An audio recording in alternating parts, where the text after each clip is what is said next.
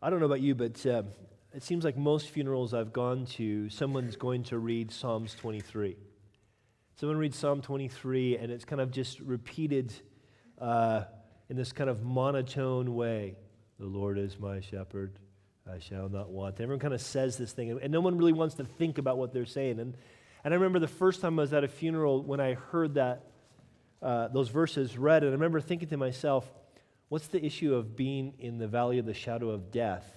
And why would you bring that up when someone just died? You know, no, seriously, I thought, how, how does that work? And, and it really kind of hit me that it's, it's one of these things where when it comes to death, we just, we just we don't want to talk about it. It feels distasteful. It's, it's uncomfortable. We don't want to bring the issue up. But we're in a reality here where we're coming to the end of Jacob's life, that Jacob is, is going to die. And not only that, we're also in the first part or last part of chapter 47 in a situation where the famine that the Egyptians have been in, that the Canaanites have been experiencing as well, that famine's coming to an end, but it's getting more and more severe. So you have a whole group of people who are, in a real sense, facing death. There's, there's a reality here that if, if God doesn't intervene, if He doesn't keep His promise, they're, they're going to die. And so basically, what happens is we, we look at this text and we think, you know, we have to face the reality of death. We can't just kind of skip over it or spiritualize it. It's a reality. I mean, the statistics are pretty impressive. One out of every one person dies. You know? I mean, we have to face that. And I don't mean that to say callous. I'm really not trying to make light of the subject. It's just the opposite. I think it's important for us to recognize that when the psalmist says in Psalm 23, though I walk in the valley of the shadow of death, he's not talking about almost, you know, in, in, a, in a deathbed experience. He's talking about the reality of this life is always in the shadow of death. Uh, that's a reality for us. It's a factor for us. James says our life's but a vapor. It's here, it's gone. And so, how do we respond to that? How do we deal with the difficulty or the issue of death? What do we need to do in the face of death? Well, that's what we're going to talk about today. So, picking it up in verse 13, here's what we see it says, Now there was no bread in all the land, for the famine was very severe, so that the land of Egypt and the land of, uh, of, of Canaan languished because of the famine. And Joseph gathered up all the money that was found in the land of Egypt and all the land of Canaan for the grain which they had bought, and Joseph brought the money into Pharaoh's house. So when the money failed in the land of Egypt and in the land of Canaan, all the Egyptians came to Joseph and said, Give us bread, for why should we die in your presence? For the money has failed. Then Joseph said, Give your livestock, and I will give you bread for your livestock if the money is gone.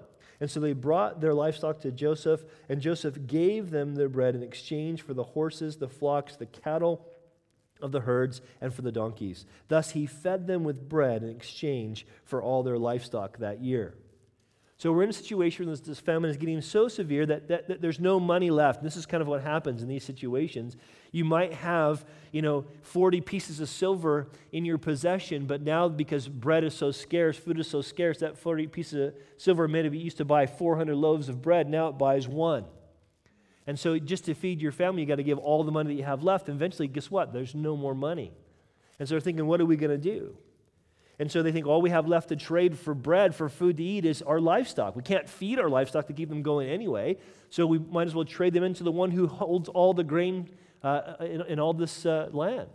And so that's what they do. They basically, the Egyptians, they give up all their possessions because they want to stay alive. Then verse 18 it says, And when the next year had ended, they came to him the next year, and they said to, to Joseph, We will not hide from my Lord that our money is gone. My Lord also has our, the herds of livestock. There is nothing left in the sight of my Lord but our bodies and our lands. Why should we die before your eyes, both we and our land? Buy us and our land for bread. For, and we and our lands will be servants of Pharaoh. Give us seed that we may live and not die, that the land may, be, uh, may not be desolate.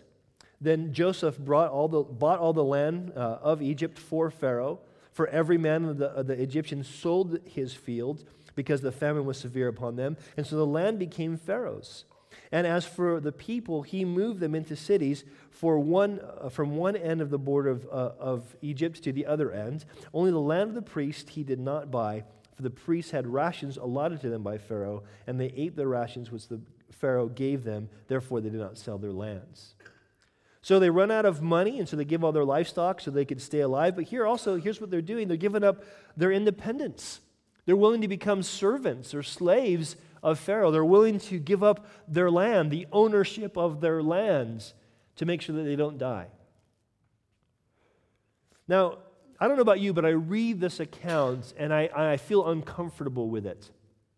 Maybe it's because I've grown up in the West. Maybe it's because I'm American and the whole idea of home ownership and independence means too much to me. I don't know. But I feel uncomfortable with this, at least politically. Like, hey, what's going on here?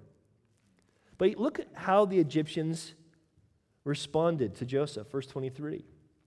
Then Joseph said to the people, Indeed, I have brought you and your land, I have bought you and your land this day for Pharaoh. Look, here is seed for you. You shall sow the land, and you shall, and it shall come to pass in the harvest that you shall give one fifth to Pharaoh, four fifths shall be your own, and as, as seed for the field and for food, uh, for those of your household, as and as food for your little ones. Look how they said, look what they said to him. So they said to Joseph, You saved our lives. Let us find favor in the sight of the Lord, and we will be Pharaoh's servants. And Joseph made it a law over the land of Egypt to this day that Pharaoh should have one fifth, except for the land of the priests only, which did not become Pharaoh's. Now, we could debate about whether or not this was a good thing to do politically. And I think one of the reasons we look at this and we might feel suspicious is because we don't like the idea of giving anybody that much control. I, you know, I don't care how powerful Pharaoh is. I don't want him to be the one who decides what I can eat. I don't want him to be the one who decides, okay, what happens with my land or my life. I don't want to give up that much control. And it makes us uncomfortable. And as we've talked about, as we've, we've been kind of going through this last section of Genesis and seeing Joseph as this, this one who shows us that if we're going to enter the kingdom of God, we're going to have to do so through many trials. But also, Joseph shows us a great picture of Jesus. That this reminds us of a truth. And it's a truth that we should keep in mind, especially as we walk through the valley of the shadow of death. And this is the truth. We need to surrender to God's plan. We need to be in a place where we recognize that when Jesus calls us as people who know that one day life is over, that, that this existence is just a preparation for the next life, that we need to live according to his plan. And listen, listen to what the Bible says in Matthew chapter 16. I hope it's on the screen. Yeah, there it is. Good. I'm going to have to go over here to read it. Sorry. Matthew chapter 16, what did Jesus say? Jesus said to his disciples, If anyone desires to come after me, let him deny himself, take up his cross, and follow me. For whoever desires to save his life will what? Lose it.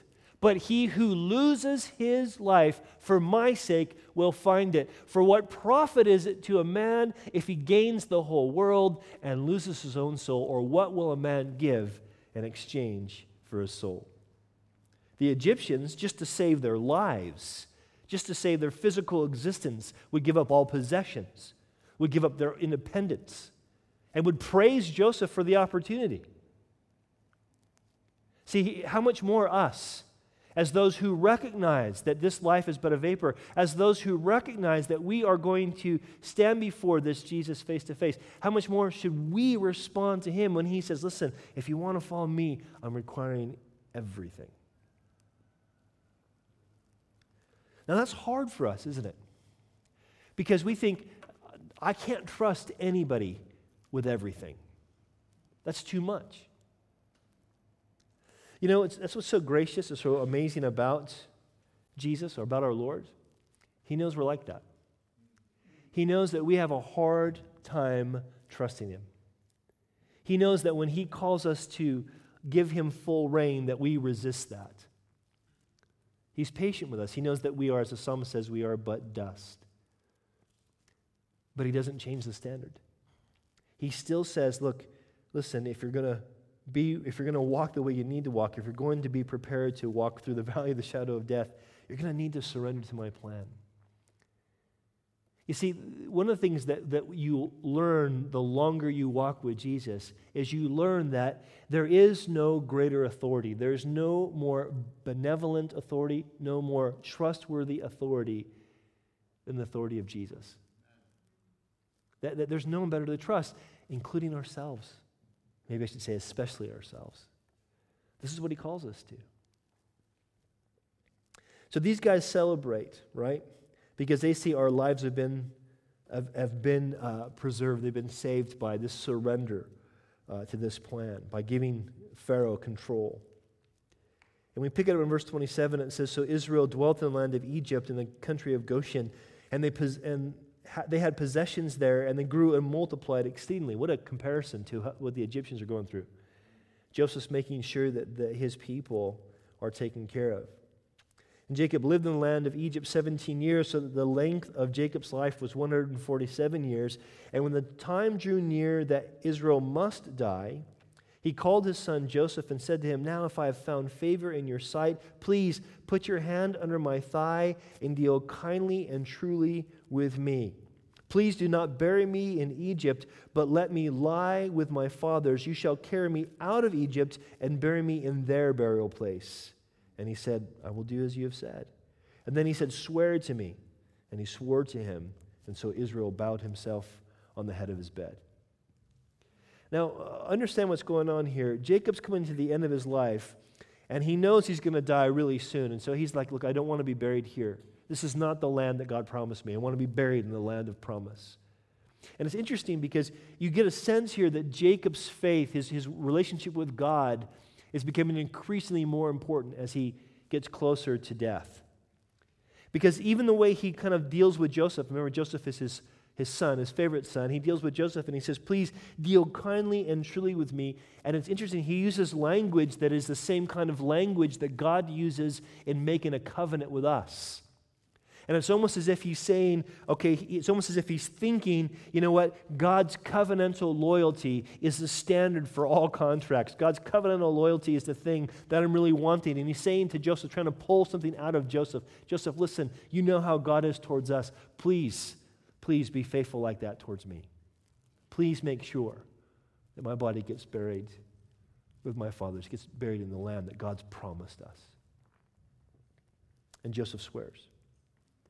Well, then in chapter 48, verse 1, we read that now it came to pass after these things that Joseph was told, Indeed, your father is sick. He took with him two sons, Manasseh and Ephraim. And Jacob was told, Look, your son Joseph is coming to you. And Israel strengthened himself and he sat up in his bed. Then Jacob said to Joseph, God Almighty appeared to me at Luz in the land of Canaan and blessed me, and said to me, Behold, I will make you fruitful and multiply. I will make, you, make of you a multitude of people and give this land to your descendants after you, notice, as an everlasting possession. So here we have, after he's Joseph's got, or Jacob's gotten Joseph to promise that he'll bury him, in, bury him in the promised land. Now, when Joseph comes back with his sons, he, he wants to kind of talk to Joseph. He wants to kind of eh, remind Joseph of this God who's been faithful to him. Jacob's going to testify to his son of, of the faithfulness, of the trustworthiness of God. Now, I love this because he, he brings up this, he uses this phrase again, God Almighty, El Shaddai. We've talked about before the fact that he's the God of, uh, uh of the provision, the God who makes sure everything's there. But he also specifically brings up this issue of God he appeared to me, and he blessed me, and he said to me, or promised me, and then he reminds him of that promise to be a fruitful nation. So, so that when he's talking to his son, when Jacob's talking to his son about the faithfulness of God, he's reminding him this is the God of covenant, the God who pursued me, the God who made me a promise. This is really important for us to understand. It's important because uh, what, what Jacob's wanting to do here is he's really wanting to remember and be a reminder of the very character of God. And this is really important, especially in our day and age, because when we say God, we don't all think the same thing. If you talk to somebody about God, they have different ideas of what we mean by God. You, could say to somebody, Do you believe in God? And they go, Yeah, I, I believe in God. And they might be thinking like the Force, like Star Wars or something. No, seriously. Or, or, or, or they might be thinking, you know, one God of many or they might be thinking Allah, or they might be thinking one of many kind of religious ways about God. But Jacob, when he wants to talk about God to his son Joseph, he's very specific the God of covenant, the God who pursues us, the God who promises us.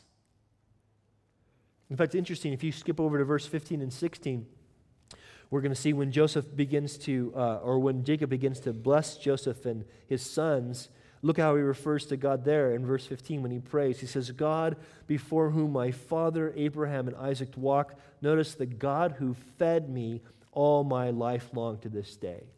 Interesting that phrase, fed me. It, could, it should be actually translated, be better translated, the God who shepherded me.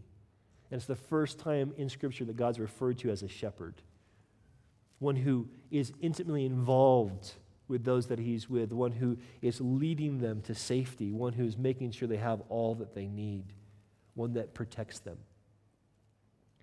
But he also knows what he says in the first part of verse 16. He says, The angel who has redeemed me from all evil. That's how he addresses God. The messenger who brings redemption, the God who redeems. Now, again, this is important because this is what's happening. Jacob's wanting to make sure Joseph gets what God he's talking about. He, under, he, he understands. He wants to make sure his son understands the God that he served. Stay with me. Now, look at verse 5 of chapter 48. It says, And now your two sons, this is, of course, uh, Jacob speaking to Joseph. He says, Now your two sons, Ephraim and Manasseh, who were born to you in the land of Egypt before I came to you in Egypt are mine. As Reuben and Simeon, uh, uh, as Reuben and Simeon, they are mine. We're going to come back to that. Think, don't forget that. Your offspring, whom you beget after them, shall be yours. They will be called by the name of your brothers in their inheritance.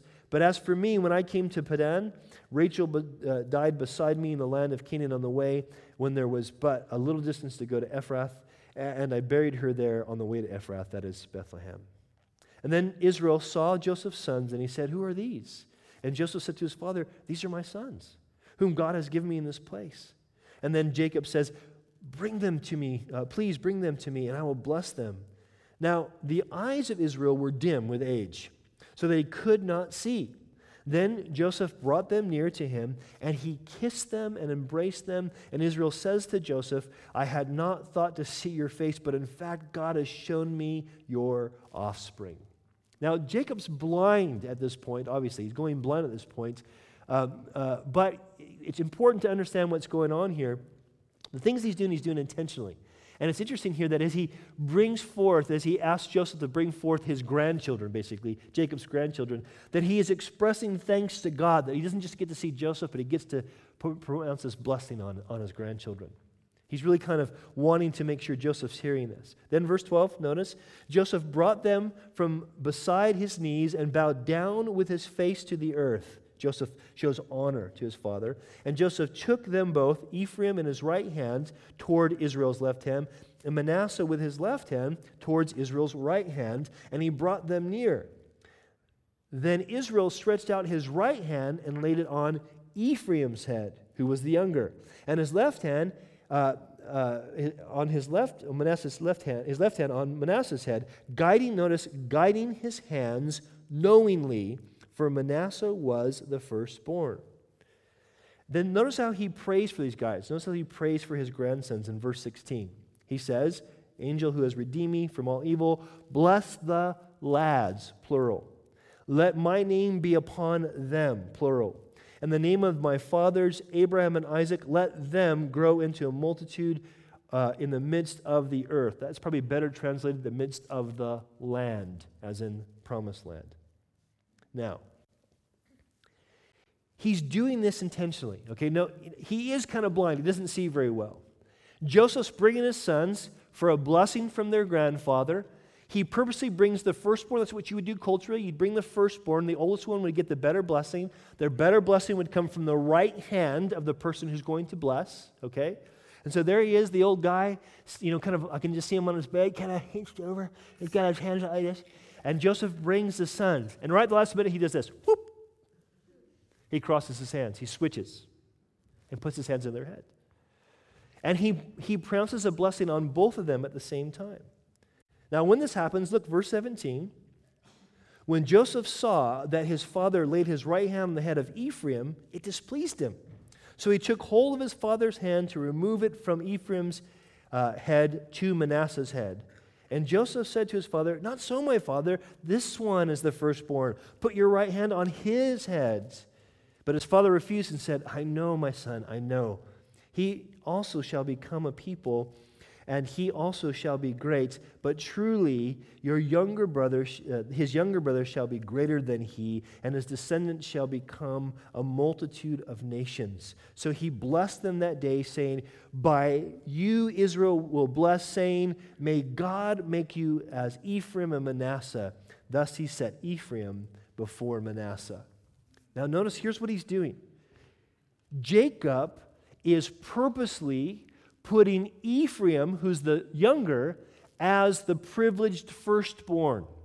Now remember, in that culture, in the far near, in the, in the ancient Near East, uh, they would basically, the firstborn was this place of preeminence, this place of, he got a double portion of, uh, of the inheritance. He was the one who would um, uh, basically lead the family from that point on when the patriarch passed away. He would be the leader of that family.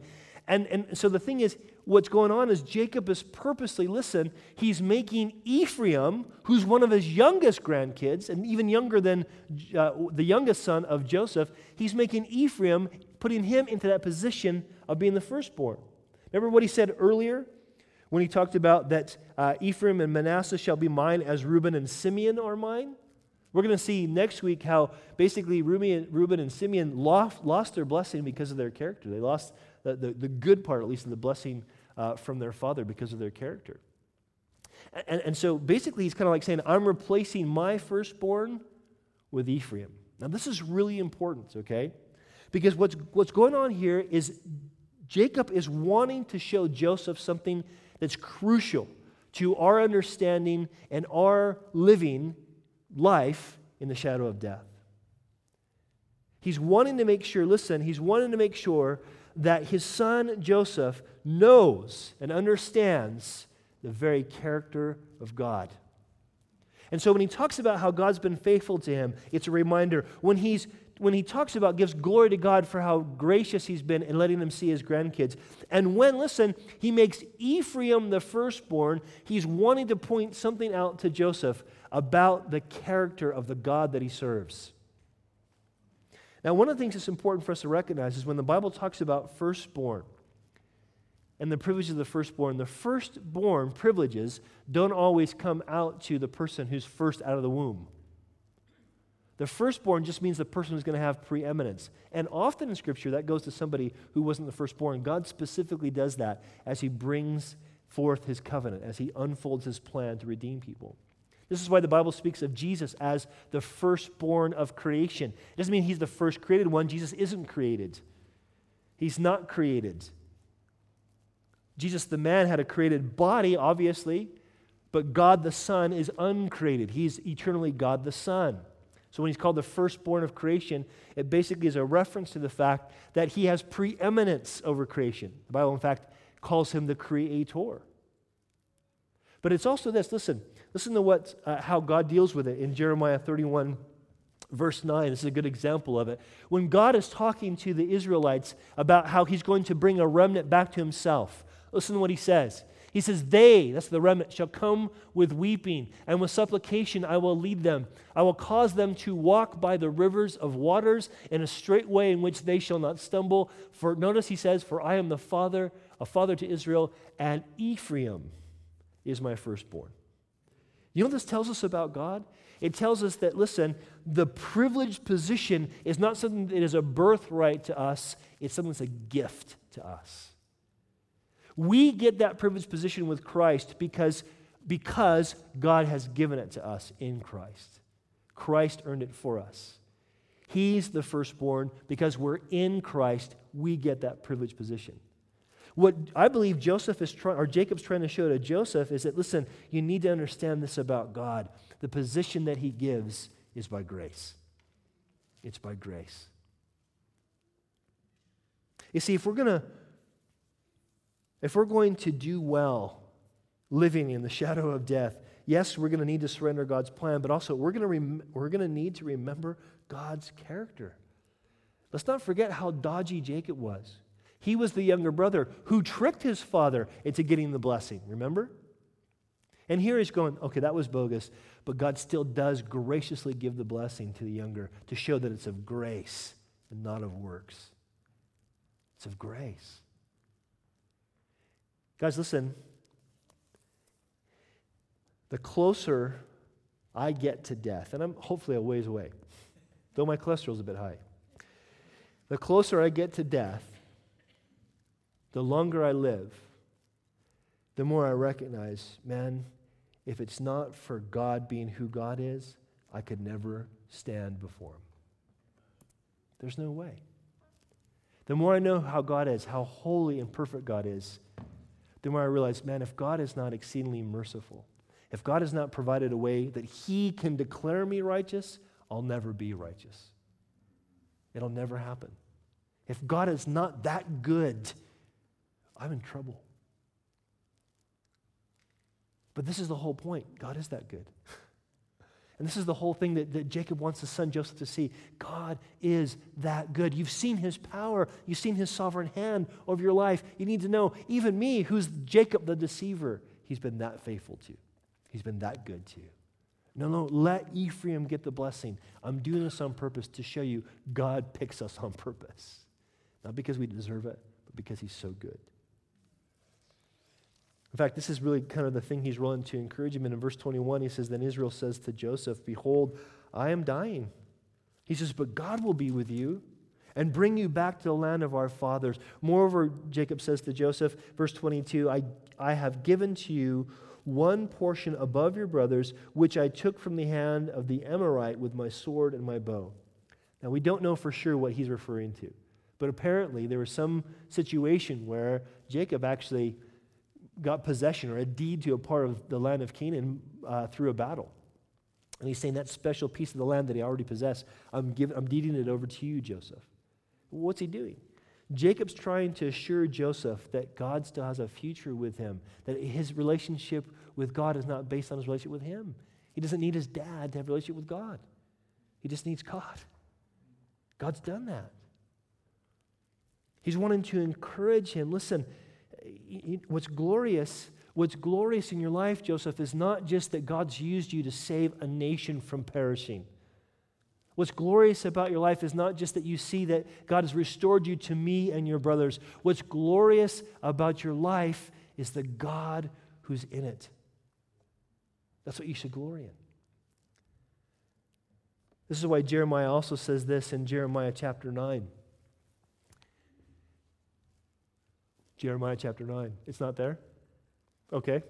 Here's what he says something along this lines Let not the wise man glory in his wisdom.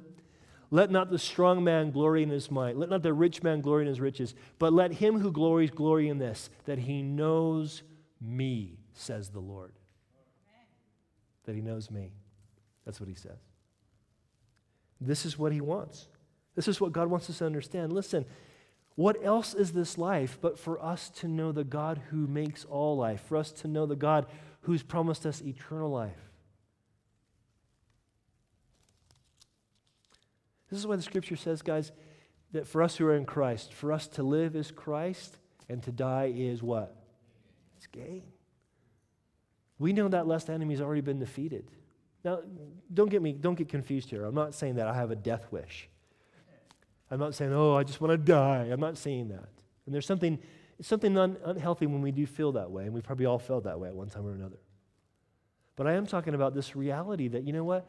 Death has lost its sting. You know why? Because I know God. I know the one who conquered death. I know what he's like. He's as good to deceivers like Jacob deceivers like me, he's as good to him as he is to guys like Joseph who seem to do no wrong. We need to remember the character of our God. Lastly, only two more verses, chapter 49. And Jacob called his sons and he said, Gather together that I may tell you what shall befall you in the last days. Interesting. Jacob's going to pronounce blessings on his sons, and we're going to see next week some of them don't seem to be so positive. But it's, it's important we recognize here that when, what Jacob's doing is he's not just speaking to them as a father, he's speaking to them as a prophet. When he said, I'm going to tell you what's going to happen in the last days, he said, I'm going to, I'm going to prophes- prophesy over you. I'm going to tell you what God's going to do. So he's speaking to them as a prophet. But also, it says in verse 2, he says to them, Gather together and hear you, sons of Jacob, and listen to Israel, your father. Now, notice here, Jacob refers to himself by both his name given to him at birth, the name that speaks of his nature, and the name given to him by God, the name that speaks of covenant. He recognizes that he is still Jacob, deceiver, heel planter. But also, he recognizes that he's Israel, prince of God, governed by God. He sees the, the dual, duality of his natures. Now, what, what's this got to do with us walking in the valley of the shadow of death? If we're going to do well, we're going to need to hear God's word. See, what we're going to read next week when we get into the rest of 49 and the rest of chapter 50 is we're going to see in, this, in these blessings and these prophetic pronouncements that Jacob says over his children that some of these things are very hard to hear, so much so that when Jacob dies, his brothers are thinking, I wonder if Joseph's going to kill us because we are, our wickedness is exposed. But what is going to be evident is, is that God is bringing his word through Jacob. God's speaking through Jacob so that his sons hear what they need to hear to prepare them to receive the very mercy of God. If we're going to do well as we walk in the valley of the shadow of death, we've got to hear God's word. Listen to what Hebrews chapter 4 says. Do we got that one? Cool. Hebrews chapter 4. Let us therefore be diligent to enter that rest, lest anyone fall according to the same example of disobedience. And he's speaking, of course, the context of the Jews of old who did not enter into the promised land, even though God had told them in his word, it's for you. They didn't believe it, so they didn't enter in. They were disobedient, and they suffered the consequences of it. And this is what he says For the word of God is living and powerful, and sharper than any two edged sword, piercing even the division of soul and spirit, and of the joints and marrows, and is a discerner of the thoughts and intents of the heart. And there is no creature hidden from his sight, but all things are naked and open before the eyes to whom he must give accounts. In other words, he says, don't be a disobedient to the word because it's the word that shows us, exposes us for who we are, and shows us what we actually need to do to be saved. Don't be disobedient to it. We need to hear God's word.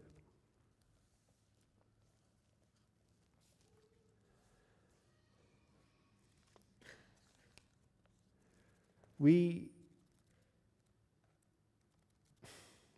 well, the scripture calls the scripture calls um, death the last enemy. The last enemy. An enemy that's already been conquered. The Bible records in the book of Revelation there's a time when death and hell will be cast into the lake of fire. Death will be no more.